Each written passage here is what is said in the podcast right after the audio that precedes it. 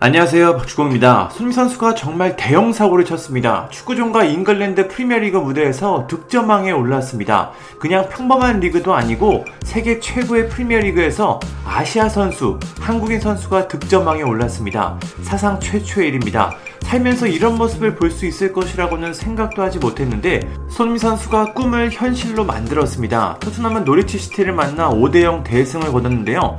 토트넘은 사실상 무승부만 거둬도 다음 시즌 챔피언스 리그 나갈 수 있었기 때문에 가장 많은 관심을 받은 건 손흥민 선수의 득점왕 여부였습니다. 살라가 선발 명단에서 제외된 상태라 단 한 골만 기록하면 득점왕이 가능해 보였습니다.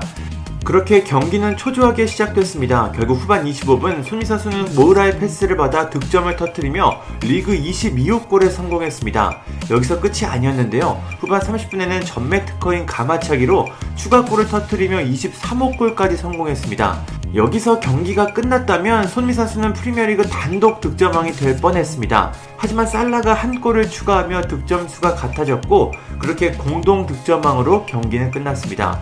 공동 득점왕이든 단독 득점왕이든 참 대단한 기록입니다. 수미 선수는 프리미어리그에서 한 시즌 동안 무려 23골을 기록하며 살라와 함께 가장 많은 골을 기록한 선수가 됐습니다. 참 아무리 봐도 놀랍습니다. 손미 선수를 두고 월드클래스 논쟁이 항상 있었는데 이제는 프리미어리그 득점왕까지 달성했는데 더 이상 그런 논쟁은 의미 자체가 없을 것 같습니다.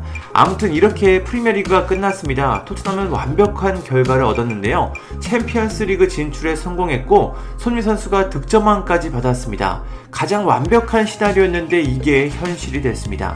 누누산투 감독과 함께 어려운 시기를 보냈던 토트넘이지만 안토니오 콘테 감독이 부임한 후에는 모든 걸 바꿔놨습니다.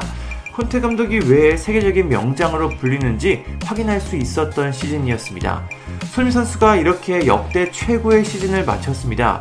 매 시즌 점점 발전하고 있는 손미 선수가 다음 시즌에는 어떤 모습을 보여줄지 상당히 궁금합니다. 감사합니다. 구독과 좋아요는 저에게 큰 힘이 됩니다. 감사합니다.